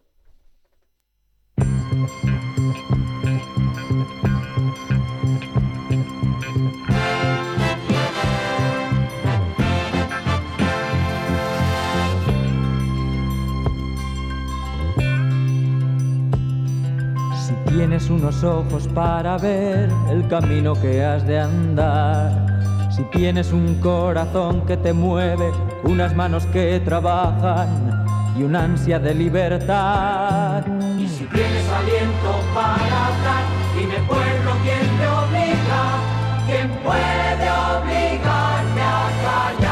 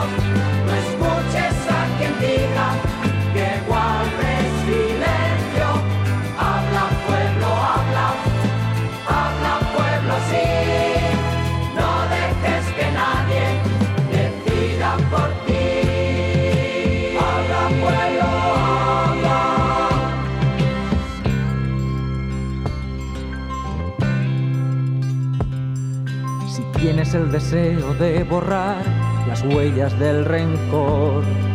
Si quieres afirmar tu voluntad, decidiendo tu destino con la fuerza de tu voz. Y si tienes aliento para hablar, dime pueblo quién te obliga,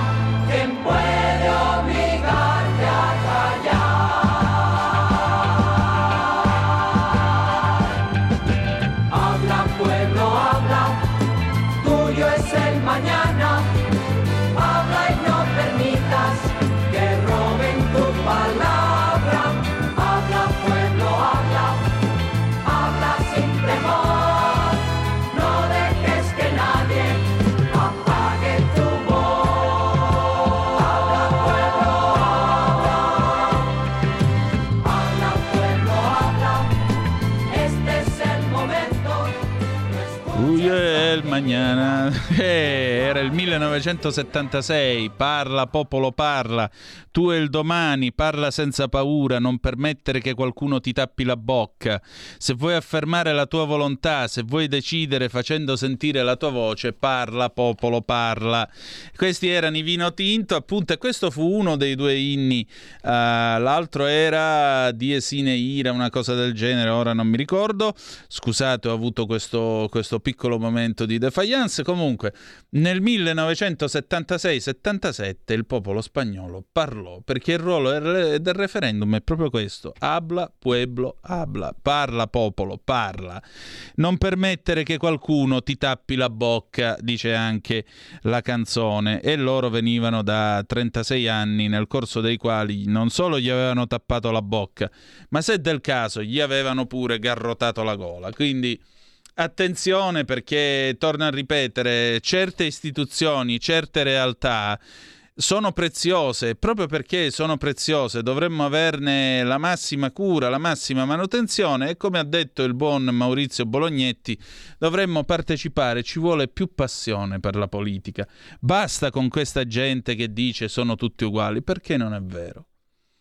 Basta anche con i soliti luoghi comuni, con tutte queste storie. Basta, cioè la politica, ripeto, è la più alta forma di carità possibile, diceva Paolo VI, oggi santo, ed è l'arte del possibile. L'arte del possibile, l'arte di poter, soprattutto la politica è fantasia, perché eh, la politica significa pensare qualcosa di nuovo e fare di sì e fare sì che questo qualcosa si realizzi. Come sarà l'Italia nell'anno 2032? C'è qualcuno che ha un'idea di come sarà questo paese? Dobbiamo difendere i piccoli e i deboli e su questo siamo tutti d'accordo. Ma i soldi li dobbiamo dare a chi ne ha bisogno, non a chi sta con una coscia sopra e una sotto a casa. Dobbiamo costruire la legalità, dobbiamo combattere le mafie, dobbiamo costruire nuove opere pubbliche in questo paese. Ci sono tanti di quei ponti costruiti negli anni 50-60 che ormai cominciano a sentire il peso dell'età. Ci sono autostrade da rivedere, ci sono strade da costruire, ci sono ferrovie da realizzare, porti da potenziare e così via. Perché? Perché noi siamo per nostra fortuna e per quelli che ci hanno buttato sangue alle catene di montaggio prima e nei cantieri edili poi, siamo ancora primo mondo, però ci dobbiamo restare nella, nella nazionale del primo mondo, se no poi dopo un declino, una deriva. Oh Italy, good food. Se voi chiedete a uno straniero che cosa sia l'Italia, good food. C'è possibile che questo sia un ristorante allungato per 2000 km nel mare? Ora, io non voglio evocare l'idea, l'immagine mussoliniana della portaerei protesa nel Mediterraneo, però manco che siamo una nazione, un ristorante proteso nel Mediterraneo, non mi pare il caso. Alla fine stiamo parlando attraverso una cosa che è stata inventata da un italiano. Abbiamo inventato l'energia atomica, abbiamo inventato il telefono. L'Italia è una nazione dove si, fa, si è fatta ricerca, si è fatta avanguardia. Possibile che noi soltanto good food? Dai, abbiamo una telefonata allo 0266203529. Pronto chi è là? Sono Gianni da Genova, ciao Antonino. Weila, ben eh, trovato. No, non soltanto il silenzio del Presidente della Repubblica, il ballottaggio boicottati, del, eh, ci mancava anche quello che è successo a Palermo con i presidenti, che metà dei presidenti non si sono presentati. Cioè, siamo a dei livelli, libertà, democrazia, io ti dico, nel mio piccolo come ti ho ripetuto, me ne sono andato a votare, mi sono svegliato presto, la mattina che sono sempre stato abituato a alzarmi presto, a manca 10 alle 7 ero al seggio, alle 7.05 ero lì che votavo e poi mi sono ritornato a fare che devo fare, ma è una questione di democrazia e di rispetto per certo. se stessi e per gli altri. Esatto. E purtroppo le, le, le, le elezioni, anche 44% di, di flussi, cioè bisogna rivedere bene la questione della, anche della politica, non soltanto delle persone, perché avevamo una possibilità per poterci esprimere, per costruire un piccolo mattoncino, soprattutto dato che sono stati zitti tutte le televisioni, hanno iniziato con Giuliano Amato, con il 6 per 1000, a bloccare uno dei referendum più importanti che è la punibilità dei giudici, però comunque la separazione delle carriere è fondamentale anche quella perché Falcone e non solo l'ha, sempre auspicata. Eh, appunto. Ma, ma è una cosa che ti lascia per- perplesso e allibito. Cioè, sono rimasto deluso, non tanto perché io so, so di aver fatto il mio dovere e non è tempo perso quello che, che- che ho fatto, ma siamo veramente a- al colmo dei colmi. Poi Mattarella non ha detto niente, nessuno ha, ha- ha spiegato un po' le cose, anche se poi tocca a te cercarti di, diciamo così, di interessare, perché delegare va bene, ma però interessarsi è fondamentale per ogni cittadino normale. E poi bisognerà cercare di fare di tutto che Salvini cerchi di fare quadro all'interno prima della Lega per vedere di, di boicottare questo governo che sta portandoci alla distruzione totale, perché è servo de- dei poteri forti. Quando tu al sabato facevi quelle belle trasmissioni, io le ascoltavo ogni tanto lì dell'Alfa Romeo, Le faccio ancora. Ma Luraghi è stato un grandissimo presidente, ragazzi. E cioè- allora secondo te io perché lo chiamo il presidentissimo e gli altri Eh, mi copiano infatti, l'hashtag? Ma, ma questi qui sono personaggi che hanno fatto la storia. Hen- Henry Ford, se Eh. non ricordo male, si toglieva il cappello di fronte all'Alfa Romeo. Come no? Ho sempre avuto degli- dei grandissimi imprenditori, adesso ci abbiamo dei imprenditori. Vedi quello che è successo anche con i Benetton qua a Genova. E precisiamo, e precisiamo Gianni, scusami, Luraghi era un imprenditore di Stato, cioè lui Eh, i soldi li aveva dallo Stato e all'azienda di Stato Alfa Romeo faceva fare altri soldi. Eh certo. Cioè, Ma perché un imprenditore di Stato questo deve fare. Infatti, ma grandissimi imprenditori, come è stato Neleni, eh, eh, eh, eh, Brandi, eh, Mattei. Eh, è stata bellissima l'intervista di Rosangela. Eh, ha detto chiaro e tondo quali sono i problemi già di, di suo zio. Era la Nato, erano gli Stati Uniti d'America comunque, se si vuole andare a vedere. Vabbè, Ma ma no- Carlo Cambi che è andato dalla nipote di Mattei, appunto da Rosi Eh, sì. Mattei, e, Eh, lei sì, ha ma- detto, e lei ha detto che i li- gli algerini per entrare in contatto col governo italiano hanno dovuto Eh, ma telefonare a certo. lei. Cioè Enrico sì, eh. Mattei continua a servire questo paese Eh, persino esatto. dall'altro mondo. Eh, se- e Ste- e Serafino Ferruzzi, che aveva lasciato un patrimonio di mille miliardi nel 79, Eh. e, le sorelle, e le sorelle dei cereali l'avevano boicottato, ha detto che faceva, eh, che faceva mh, e l'avevano denunciato per, per, eh, concorrenza illecita, quando invece loro ancora adesso, che adesso sono quattro le società, fanno del, del sarpame e, e- del, del verso, verso il, eh, verso il mondo perché eh, loro hanno un, mono- un monopolio, duopolio, tripolio, un oligopolio totale nel grano e, e del commercio dei cereali. Hanno fatto di tutto e di più e quello che lo succede so. a Montedison è un peccato perché no, gli imprenditori ce l'abbiamo e come? Solo che bisogna mettere nella condizione di lavorare. Appunto. la Lega deve ritornare a essere la Lega, non si può più PNRR, ma sono tutte schifezze. Ci sono dei patrimoni che devono essere far sinergia, soltanto sui concorrenti abbiamo più di 2.000 miliardi grazie ai nostri vecchi. Vogliamo lavoro e non reddito di nulla facenza, questo Eh, vogliamo. Esatto, es- esatto. È- è un- è un- sono molto deluso sotto questo profilo qua. Comunque, Comunque, la prossima volta andremo a votare di nuovo e vedremo che cosa succederà. Dai. eh, ma certamente, ma bisogna, quando si ha la possibilità bisogna farlo, è una questione civile, di democrazia. Esatto, esattamente. Un'altra telefonata, grazie Gianni. Ciao. Ciao, pronto? Chi è là? Ciao Antonino Mauro d'Arezzo. Poi, carissimo, dimmi tutto. Vedi, eh, dato che io sono un, secolo de- sono un uomo del secolo passato, un Mm. bel 55 come nascita, io ti posso dire che nell'89 con la caduta del muro di Berlino, con la fine de- del patto eh, di Varsavia, per l'Italia è cambiato la direzionalità, tutto quello che era successo non doveva più succedere, si è deviati sotto una cosa totalmente diversa, si è dato via gli Stati Uniti, hanno iniziato con tutte le major ad andare in Cina per avidità, per denaro, perché costava poco, no? Che prendendo su un bruco e facendolo diventare un dragone e adesso eh, il dragone sputa fuoco e non riesce più a fermarlo. Io ti voglio solo dire una cosa Antonino, sì. noi abbiamo una Costituzione che è del 48, nel 48 mm. c'erano 2 miliardi e 200 milioni di persone al mondo, in America ci andavi con un quadromotore eh, che ti dovevi fermare a, a, nel, a, a, nelle isole non mi ricordo più dove per arrivare in America o col piroscafo. Oggi siamo 8 miliardi. La globalizzazione rispetto al lavoro, sai che cos'è?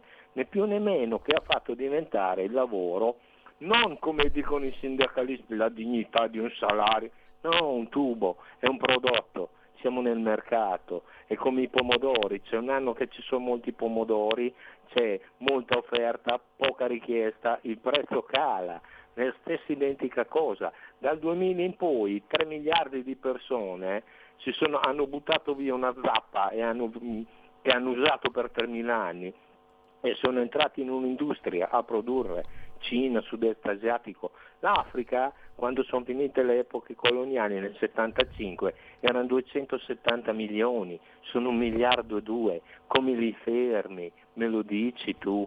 E poi ti dico, il lavoro funziona per questi grandi soloni del liberismo col principio dei vasi comunicanti, tutti allo stesso livello, il più basso. Ti saluto.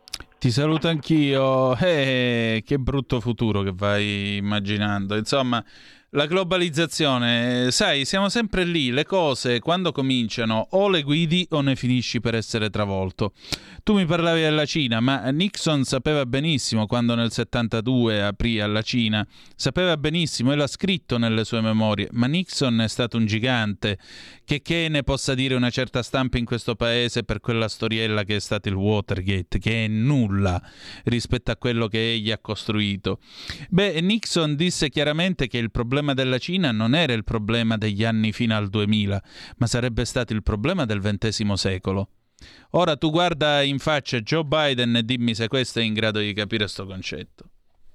Ma manco se glielo va a spiegare Kissinger coi disegnini come coi bambini. Andiamo in pausa, torniamo tra poco. Stai ascoltando Radio Libertà. La tua voce libera, senza filtri né censura. La tua radio.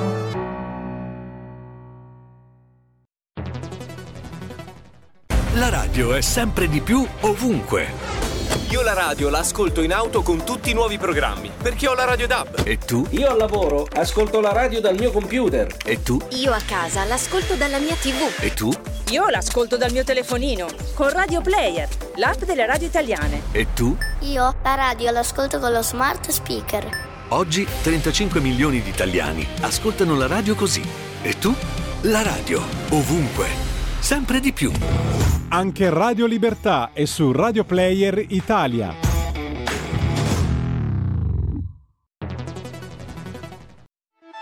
Stai ascoltando Radio Libertà, la tua voce libera, senza filtri né censure, la tua radio. Rieccoci, siete di nuovo sulle magiche, magiche, magiche onde di Radio Libertà. Questo è sempre Zoom, il drive time in mezzo ai fatti. Antonino Danna insieme a voi per eh, riflettere su questa tornata referendaria. Allora, adesso mandiamo in onda un documento che io ho registrato questo pomeriggio, è la parte finale della conferenza stampa del segretario della Lega Matteo Salvini, sentirete anche la mia voce perché gli ho posto un paio di domande, questa è la, ses- è la sezione delle domande e risposte ai giornalisti, quindi regia se siamo pronti possiamo andare.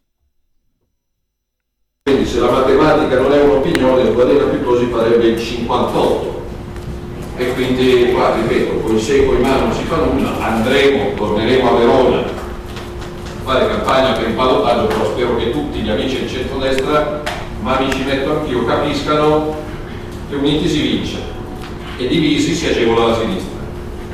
Questo è, perché quasi ovunque il centrodestra è andato compatto, tranne, ripeto, rari casi su cui dovremo lavorare ancora più, ancora meglio, si vince, anzi si portano via delle città al centro-sinistra. Palermo è una grande città al voto che ne è un esempio nonostante nell'ultima settimana, ripeto, a parte i seggi chiusi, arresti di, di ogni, però poi quando i cittadini scelgono hanno sempre ragione, Io quando perdo non è colpa dei cittadini ma è colpa mia. Quando vinco però diciamo che un po' di merito ce lo prendiamo, ce lo prendiamo anche noi.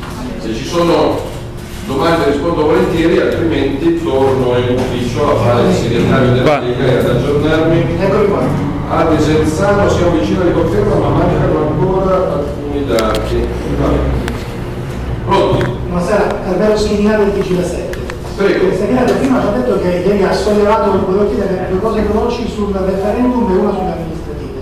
Prima ci ha detto che ha sollevato il caso Palermo al Presidente Mattarella. Sì. Volevo chiedere se avete avuto un colloquio diretto Sì, cosa sì. ha detto il Presidente. Ci siamo sentiti al telefono ieri, ah, ieri non ero qua in sede, primo perché era giusto che si è fatto calcolo che poi con Andrea Cristo di una campagna massacrante anche dal punto di vista umano ed era giusto che, che fosse lui a parlare con voi ieri, mi sono preso 24 ore di licenza con mia figlia in Valtellina, però a mezzogiorno con 38 seggi ancora chiusi mi sono permesso, nonostante fosse domenica, di chiamare il Quirinale perché mi sembrava una situazione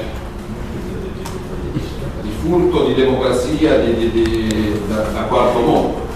Non metto in bocca al Presidente della Repubblica parole che sono sue, diciamo che, che- che la situazione fosse complicata e per tutti di Palermo, ha detto che stava seguendo di mezz'ora in mezz'ora l'evoluzione. Ma spero che però venga a galla di cosa è successo perché io ho fatto il Presidente di seggio e il Ministro dell'Interno. Capita che saltino due seggi perché il Presidente la notte non sta bene e la mattina apri mezz'ora dopo cercando un sostituto. 50 seggi che non aprono per ore e ore mi dicono che qualcosa non funziona che al Viminale evidentemente visto che la responsabilità quando c'erano le elezioni era mia da Ministro ho visto che il Ministro Lamorgese è tempestivamente intervenuto alcune ore dopo. Il disastro Senta, sempre sul referendum, prima Fratelli la Fratelli la russa, ha detto i promotori di questo referendum in realtà hanno investito poco. E chiaramente si anche a voi, devo dire che vi siete sentiti un po' lasciati soli da- dagli eletti di governo. E cosa siete di rispondere? Quando io mi sono seduto qua e ho detto io credo nel centrodestra che sia unito vince ho uno spirito un po' diverso rispetto a quello di cui lei mi parlava quindi non mi interessa alimentare polemiche di poco conto. Diciamo che se tutti avessero dato il massimo magari non saremmo arrivati lo stesso al quorum ripeto perché se non, se non arrivi al quorum per eleggere il sindaco figurati per il referendum però diciamo che qualcuno a sinistra, parlo da sinistra, qualcuno ha fatto di tutto perché il quorum non fosse neanche lontanamente avvicinabile. Però, ripeto, io mi tengo stretti 10 milioni di italiani, sia che abbiano votato sì, sia che abbiano votato no, perché li rispetto entrambi, che hanno ritenuto loro dovere civico partecipare e da questi ripartiamo. Il senatore Ostellari, che presenta la commissione oggi non era qua, la federale era in treno perché comincia la discussione sulla riforma Cartabia in commissione proprio oggi, diciamo che nel- nell'ottica dei sì ai referendum, ricordo che i sì hanno vinto in tutti e cinque i quesiti, la Lega porterà in commissione delle proposte che siano conseguenti su separazione di carriere, eliminazione delle correnti per il CSM, eccetera, eccetera. Posso chiedere l'ultima cosa che stanno dicendo sulle amministrative? Se aspettando i ballottaggi, alla, alla conta finale dei ballottaggi, dovesse, Quindi fra 15 giorni. Tra 15 giorni, dovesse essere certificato nella conta dei voti un superamento di Fratelli d'Italia che confronta la Lega, Nei riconoscereste Giorgio come leader questa è una vostra ansia. Il leader del centrodestra lo decideranno gli italiani alle prossime elezioni politiche. Le scelte per i seggi a Lodi, a Catanzaro, a Messina o a Desenzano riguardano i candidati sindaci e i consiglieri comunali. Chi farà il Presidente del Consiglio lo decidono gli italiani. Io penso all'interno del centrodestra, io lavoro perché sia un centrodestra unito, però il, il voto del padovano lo lasciamo sulle questioni padovane e il voto del messinese lo, lo lasciamo sulle questioni messinesi. Poi è ovvio che chi prende un voto in più vince. A me eh, interessa che vinca il centrodestra e che vada avanti il centrodestra. Cioè se la Lega avesse personalmente in Palazzi Comuni un risultato eclatante ma perdessimo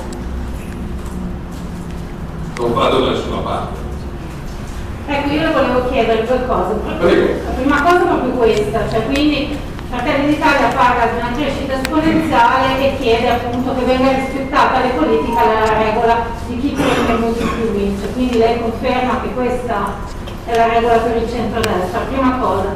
E poi le volevo Ma scusate, io questa, questa domanda ho risposto circa 32 volte, poi 33 è il numero perfetto, se vuole Certo. rispondo per la 33 volta, perché è così in democrazia, non perché lo dice Salvini, perché in democrazia chi prende un voto in più fa sindaco, chi prende un voto in più fa governatore, chi prende un voto in più fa presidente del consiglio. È quasi banale da dire. Sì. E poi invece le volevo chiedere una cosa più sul fronte interno del partito, perché anche di questo sono pieni i giornali. C'è qualcuno che durante la riunione di quasi tre ore ha messo in discussione la linea eh, che lei ha dato al movimento, la linea sulla politica estera, che ha messo in discussione la sua leadership o È poco carino che a rispondere sia io, perché dovrei essere io a essere messo in discussione.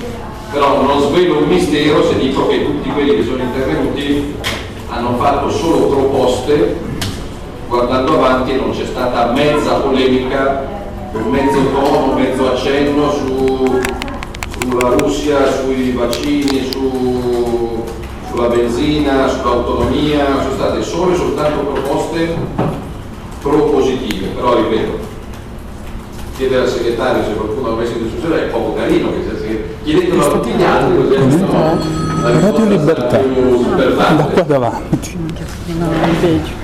Eh no. Dove? Ah. Senatore, buonasera. Antonino Danna per Radio Libertà. Prego. Senatore, io ieri ho avuto il tempo di parlare con eh, il presidente del seggio e gli scrutatori perché non c'era nessuno, su 952 iscritti 73 votanti. Mi è stato detto ma che bisogno c'era di fare questo referendum se ci sono 900 parlamentari e poi mi è stato pure detto lei è venuta a votare ma io che cosa ne capisco del testo dei, dei referendum? Ora siamo nell'epoca dei tutorial, mi sembra più una foglia di fico questa domanda.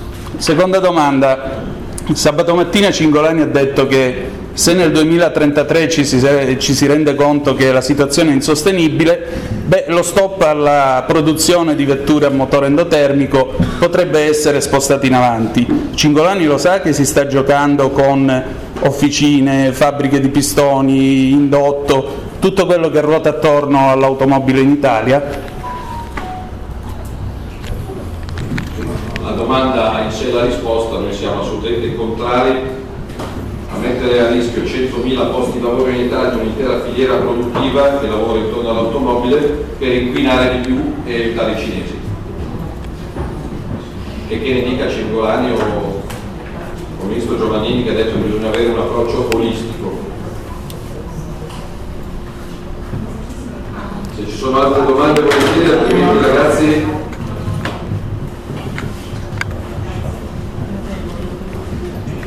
Buonasera, sono Francesca Cerchini, giornale radio. Buonasera.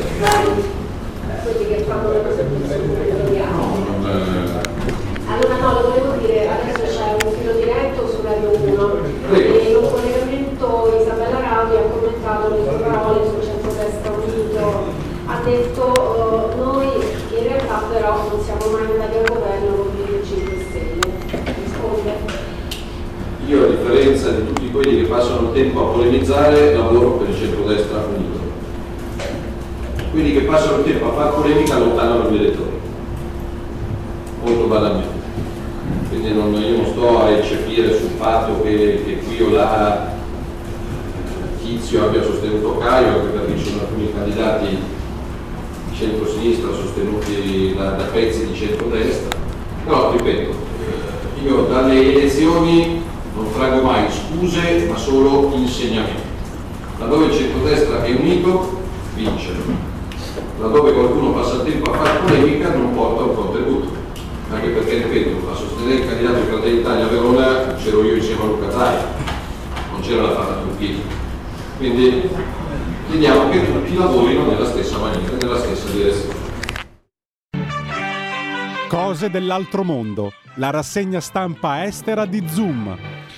E chiudiamo quindi questa nostra puntata di Zoom, il drive time in mezzo ai fatti sulle magiche, magiche, magiche onde di Radio Libertà questa sera con eh, la nostra consueta rubrica, la rassegna stampa estera. Ecco la BBC che eh, naturalmente ci riporta eh, di nuovo in Ucraina. Tutti i ponti verso Severodonetsk sono stati distrutti. L'evacuazione dei residenti eh, dalla città orientale di Severodonetsk è adesso impossibile.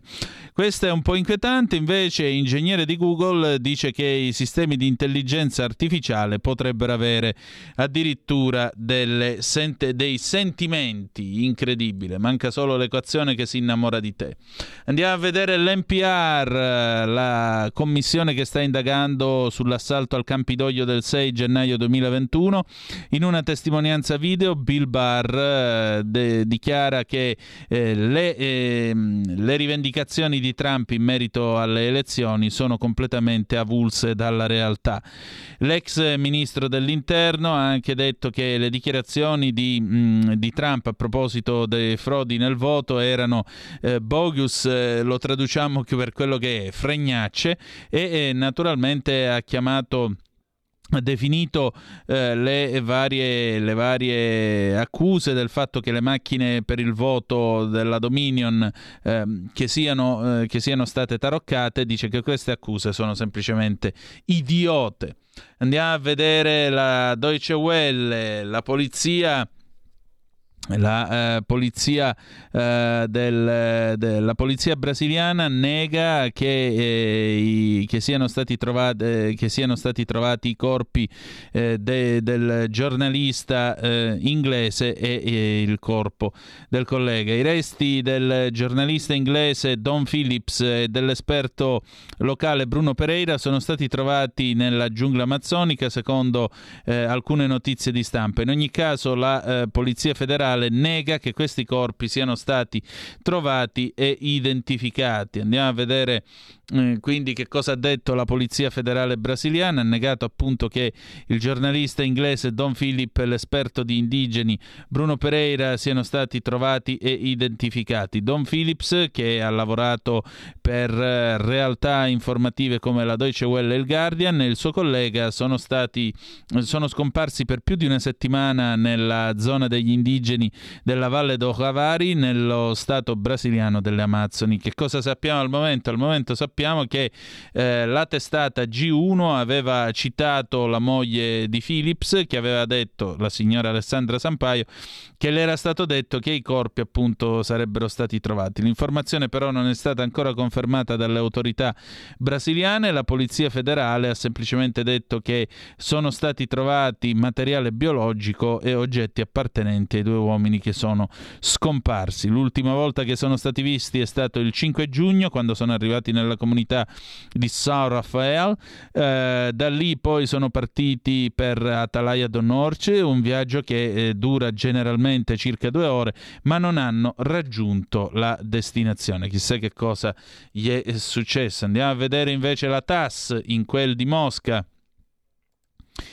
Uh, la TAS, mm, il Cremlino dice che Ehm, diciamo così, il eh, Cremlino dice che sta coordinando con un ruolo da moderatore di Putin appunto il, eh, il, eh, l'Economic Forum di eh, San Pietroburgo e eh, esprime dei dubbi sulla sanità mentale della stampa occidentale. Andiamo a vedere allora che cosa ha detto Dmitry Peskov, il portavoce del Cremlino eh, il, candidato, eh, il candidato per un ruolo da moderatore nella sessione plenaria del, del, dell'International Economic Forum di San Pietroburgo, lo SPIEF, eh, che, sarà, ehm, che prenderà il via il 17 giugno alla presenza del presidente Vladimir Putin al momento viene eh, cercato e coordinato con il presidente che eh, naturalmente si trova bene con, eh, eh sia con i giornalisti russi che con quelli esteri. È stato dichiarato questo dal portavoce del Cremlino Dmitry Peskov. Il presidente si trova a suo agio nel comunicare sia con i giornalisti stranieri che con quelli russi, eh, ha spiegato Peskov. In ogni caso ha dubitato della sanità mentale di molti dei giornalisti occidentali. La eh, sanità mentale di molti importanti giornalisti occidentali al momento sta sollevando tutta una serie di interrogativi, almeno per noi, e non vorremmo definire definirli giornalisti veritieri e per nulla faziosi, perché molti di loro sono semplicemente impazziti. I primi report di stampa dice, hanno detto che eh, la eh, sessione plenaria del St. Petersburg eh, Economic Forum sarà alla presenza di Putin, sarà moderata da Margarita Simonian, che è la, eh, la capa del, della televisione Russia Today e del gruppo mediatico Rossia Segodnia. Margarita Simonian è una giornalista di livello mondiale ed è anche una media manager, ha detto Peskov. Così per noi, eh, se lei lascia eh, gli altri giornalisti, se se li mangia a colazione a livello internazionale, ecco perché è lei il nome giusto che sarà nominata appunto moderatore del St. Petersburg Economic Forum. Loro se la cantano e loro se la suonano. Jinua, andiamo a vedere che cosa dicono i nostri nostri amici cinesi che cosa ci raccontano. I senatori russi hanno raggiunto un, eh, un, accordo molto limitato sulla sicurezza in merito alle armi in mezzo al, mm, al, disgusto pubblico sulla loro inazione, sul fatto che si sono mossi troppo tardi. Scrive Ginois, un gruppo bipartisan di senatori americani, domenica ha annunciato un, un, accordo veramente a ribasso sulla sicurezza in merito alle armi in mezzo alla, alla, al disprezzo pubblico a proposito dell'inazione, dell'inattività manifestata dai politici. Il piano che è stato appoggiato da 10 democratici e 10 repubblicani include delle misure per eh, colpire i criminali che eh, trafficano illegalmente, acquistano e, ehm, e, e illegalmente detengono vengono delle, eh, delle, armi. Inoltre vengono rafforzati i controlli preliminari eh, e soprattutto vengono rafforzati anche le richieste per chi va a comprare un'arma e a meno di 21 anni e inoltre vengono erogati dei fondi che si occuperanno appunto del, di erogare servizi per l'igiene mentale. Entrambe le parti, quindi sia i democratici che i eh, repubblicani, hanno indicato questo come hanno visto in questo una vittoria, ma naturalmente l'accordo è arrivato poco dopo le proposte della Casa Bianca eh, per eh, condannare e vietare la vendita di armi da guerra e, e, innalzare l'età minima per acquistare alcuni tipi di arma da fuoco da 18 a 21 anni. L'accordo è pesantemente influenzato eh, dal fatto che eh, la violenza causata dalle armi da fuoco negli Stati Uniti d'America è principalmente un problema mentale e non un problema di accesso alle armi. Questo è stato dichiarato dal professor Jonathan Reiner, docente di medicina e chirurgia presso la George Washington University School of Medicine and Health Sciences ed è anche un analista della CNN. Questo è un tweet che lui ha fatto. Quindi gli americani, come vedete, ancora una volta parlano, parlano, ma non fanno molto per il controllo delle armi. E adesso il paese della sera. Il paese della sera la rassegna stampa italiana di Zoom. Siamo un po' di corsa, ma Ansa, proiezioni Palermo, Genova e L'Aquila al centrodestra, ballottaggi a Verona, Parma e Catanzaro. I sindaci, sindaci, di centrodestra Genova, Palermo e L'Aquila, secondo le prime proiezioni sui risultati delle comunali del consorzio Opinio Italia per la RAI. A Verona Tommasi in testa, Donato a Catanzaro, Guerra in vantaggio al 40-44% a Parma, La Morgese gravi le assenze a Palermo, per i referendum sulla giustizia e l'abolizione della legge Severino e nulla di fatto, affluenza al 20%, show di Berlusconi dopo il voto.